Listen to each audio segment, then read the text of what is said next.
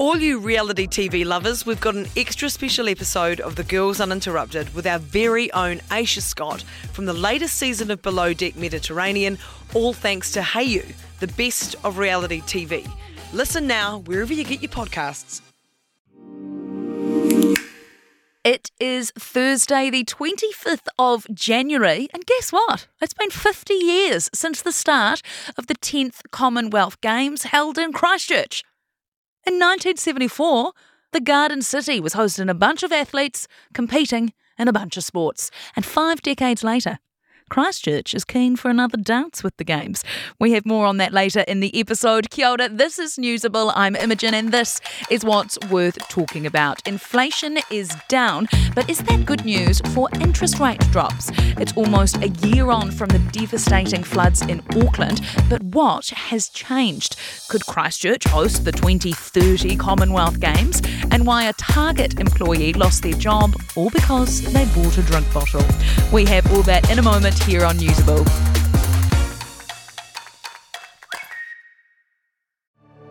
Newsable takes time and resources to produce. Please support our mahi and visit stuff.co.nz slash support.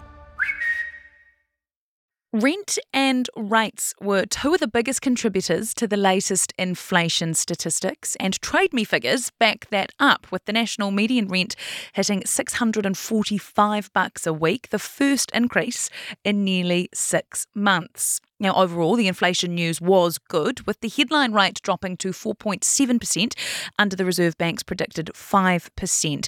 But that fall is said to have come from international factors. Domestic inflation remained higher, and a few regions would be able to tell you all about that. The Bay of Plenty has become the most expensive place to rent, overtaking Auckland, with a median rent of $670 a week. To help us untangle what's going on, we're joined by economist Shamubeel Eaqub. Kia ora. Sure. What's going on with rents? Some places are quite stagnant, others seem to be running away. Yeah, a lot of it is to do with um, not having enough houses that are being built relative to the big surge of immigration that we've seen recently. So there's this kind of this big uh, shortfall, and so we are seeing more of that catch up in rents taking place, particularly in the provinces where house building is really quite slow.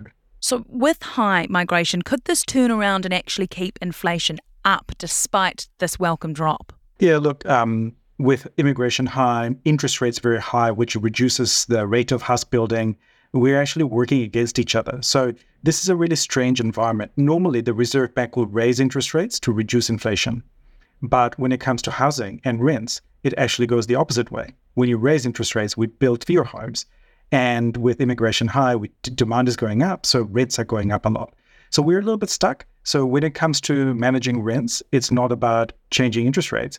It's actually about making sure we build enough homes and have immigration that's much more predictable and much more stable. So I mentioned Bay of Plenty before, hitting number one for rent. Not a good thing for people wanting to live there. Do you know what's going on? Has there just been a population boom there? All around New Zealand, businesses are crying out for workers. There's just not enough workers available, massive labor shortages. So a lot of those people are going to the provinces. And because during the COVID years we didn't build up enough homes, all of a sudden this sudden surge in demand is having a big impact. Auckland was unusual. Auckland, for example, was a, a place where population was declining during COVID years, but we kept on building at a really high rate. So even though immigration is really strong right now, we haven't seen that reflected through rents yet. And of course, food prices as well hitting people's back pockets. People have really been feeling the effects of all that. Are prices dropping at all? They are. So they're kind of edging down just a little bit. So if you think about it, it went up a lot through those COVID years. And in the last little while, they've come back just a smidgen.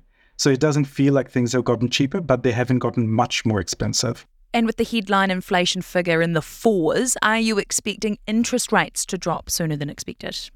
Not yet. And partly that's because while the inflation rate is coming back, there is still a lot of, um, I guess, unknowns in the outlook. So we know that, for example, petrol prices going up. We know there's a whole bunch of international things taking place with the geopolitical uncertainty in the Middle East, which is leading to shipping delays and increases in fuel prices and things like that.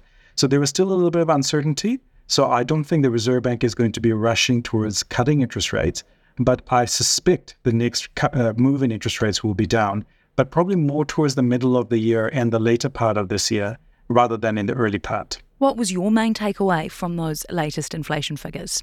Well, I think the big one is that fear that inflation was getting out of control, that there is no end in sight, that was disproven. Um, so, in the last three months of 2023, the average inflation rate for that, those three months was 0.5%. That means we're kind of in the middle of where the Reserve Bank expects to keep it. And that's really good news. It means that the economy is not overheating. If anything, I think we should be preparing this year in 2024 for a slowdown in the economy, inflation being less of a problem, and focusing more on how are we going to deal with all these uncertainties that are out there? And how do we look after people who are really struggling with those cumulative increases in the cost of living over the last few years? Economist Shamubeel Eaqub, thank you for doing what you do so that you can explain it to us all so well.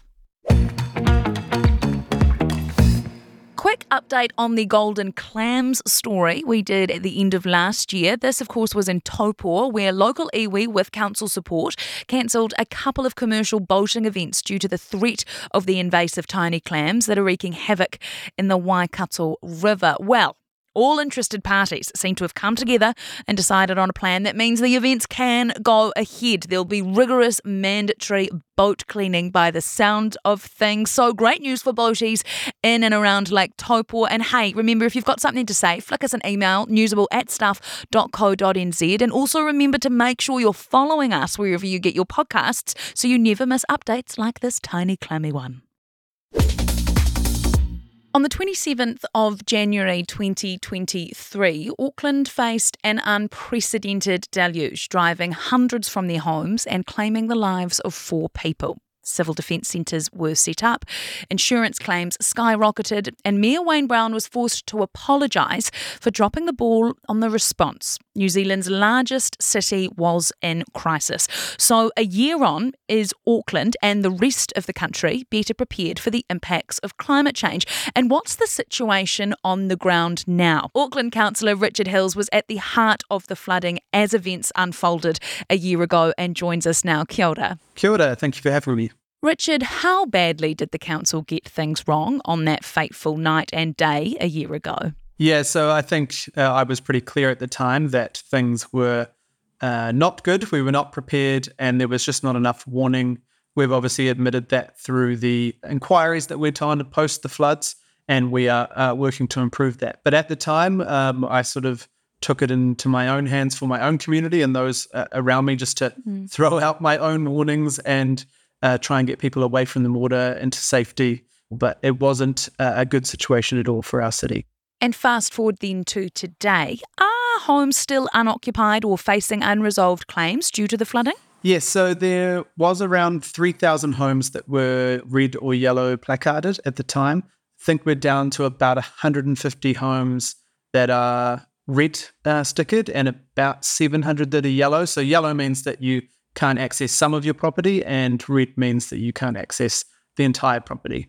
There are about 7,000 homes that we've put the feelers out for categorization, for buyouts and assessments. And then people, I think about two and a half thousand people have opted into that process. And we are slowly um, getting through that process it's still quite a few homes that either they can't access parts of or can't access it all. What are those homeowners telling you about how they're feeling? What what sort of impact are those on the ground having? Oh, there's a significant impact. And I think the issue we found on that night and since then is that it was so widespread. So there almost wasn't a part of Auckland that was significantly impacted. And it has been this this getting the specialists, getting the geotech engineers, getting help from government. We only got the final agreement to do a buyout process and um, ensure we get that uh, support for funding only just before the election. So I think September. So it has been a long, horrible wait for those um, families. I think the biggest issue is, uh, well, two issues. One, the slips. There was about 10,000 slips across Auckland, which is significant. Um, a lot of those slips couldn't be assessed until they stopped moving, and that with the constant rain we had for well over 12 months, that was difficult. And then there's the issue around the homes that look fine now, but are in, in a serious hazard zone or, or uh, at risk if that if we got another 300 mils in one day, what is the risk to those homes? So that process for people is tough. It's still ongoing. And yeah, my heart really goes out to those people who are so badly affected through this.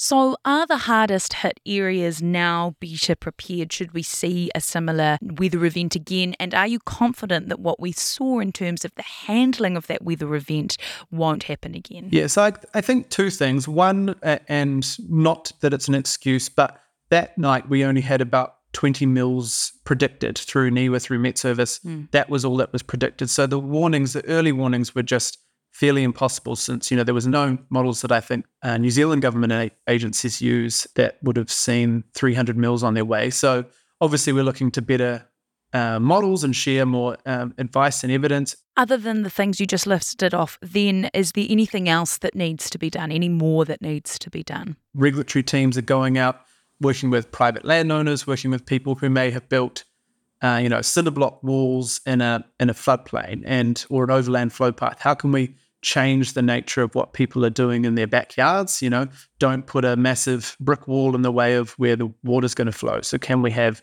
some wooden slat fencing? It's it's all those little changes that can build up in an area. So some of these things are happening fast, but largely infrastructure probably at this stage can't prevent what happened that night. We sort of have our stormwater infrastructure is made for a one in 10 year event. What happened on the 27th of January was a up to one in 200, 250 year situation. So when you're getting a whole summer's worth of rain in about four hours, it's very difficult to prepare your infrastructure. It's about moving people away from the risk, which was I was trying to do and many people were trying to do on that night. Now through this buyout process, and then of course future plan changes will mean that people can't build in some of those areas in the future.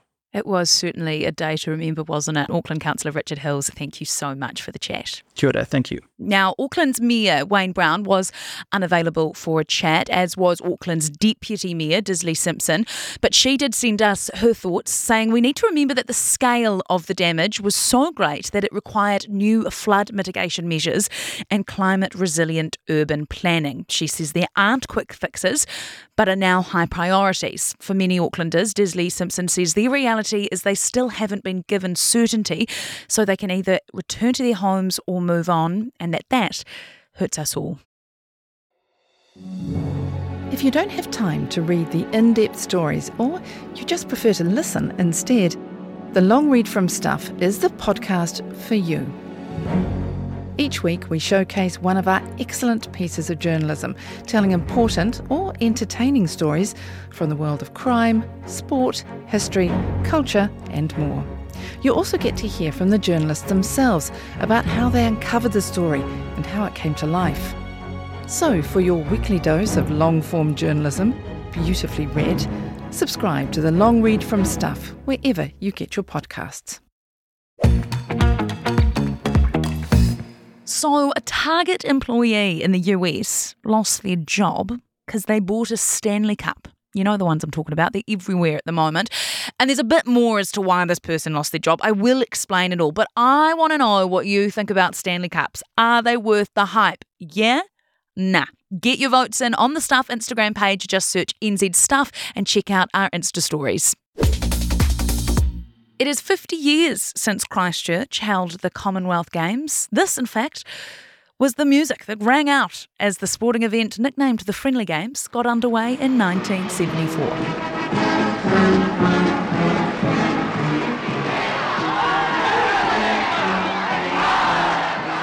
But somewhat unbelievably, the current Mayor of Christchurch, Phil Mauger, has just put forward a suggestion to Council to host the Games again perhaps as early as 2030. And the council has agreed to consider the idea. Press reporter Sinead Gill was at the meeting and joins us now to tell us more. Sinead, welcome. Kia ora. Why does Phil Mauger think Christchurch can host a Commonwealth Games when we've had Victoria, Australia, and Alberta and Canada pull out saying they can't afford it? Well, his Commonwealth Games aspirations aren't new. He did suggest 2026. Once Victoria pulled out of that, his colleagues told him no. Today, they didn't say no, but they definitely watered down his pitch, which was for 2030. And opponents of the Commonwealth Games that soon said, well, the Olympic Committee is already considering it for 2034. Why should it be a Christchurch thing? There's 50% rate rises predicted at the moment, so can the city afford it. Let's talk about the concerns. What else were people saying? So there are protesters there, about a, I'd say about a dozen to twenty. Uh, they're holding banners. Someone spoke. A man wearing a Phil Mauger mask ran out and started throwing money around, saying, "I'm Phil Mauger. I love wasting money." They're concerned not just for the environmental impact, but that Birmingham Council hosted it in 2022 Last year, they were made bankrupt, and the Commonwealth Games has been blamed. So they're concerned that would happen to Christchurch. Have we got any indication from anyone, experts, architects, if this is actually a good or feasible idea, or is this just purely like a passion project for the mayor? Well, that's actually the argument the mayor has. It is a passion project for him. He's made it clear that this is somewhat of a legacy for him. He has fond memories of the games, but we don't actually know what facilities we have or have not got in Greater Christchurch or the South Island what we would need to get to that standard. They're fairly confident that after the rebuild, we do have the facilities, or the facilities are going to be done by 2030.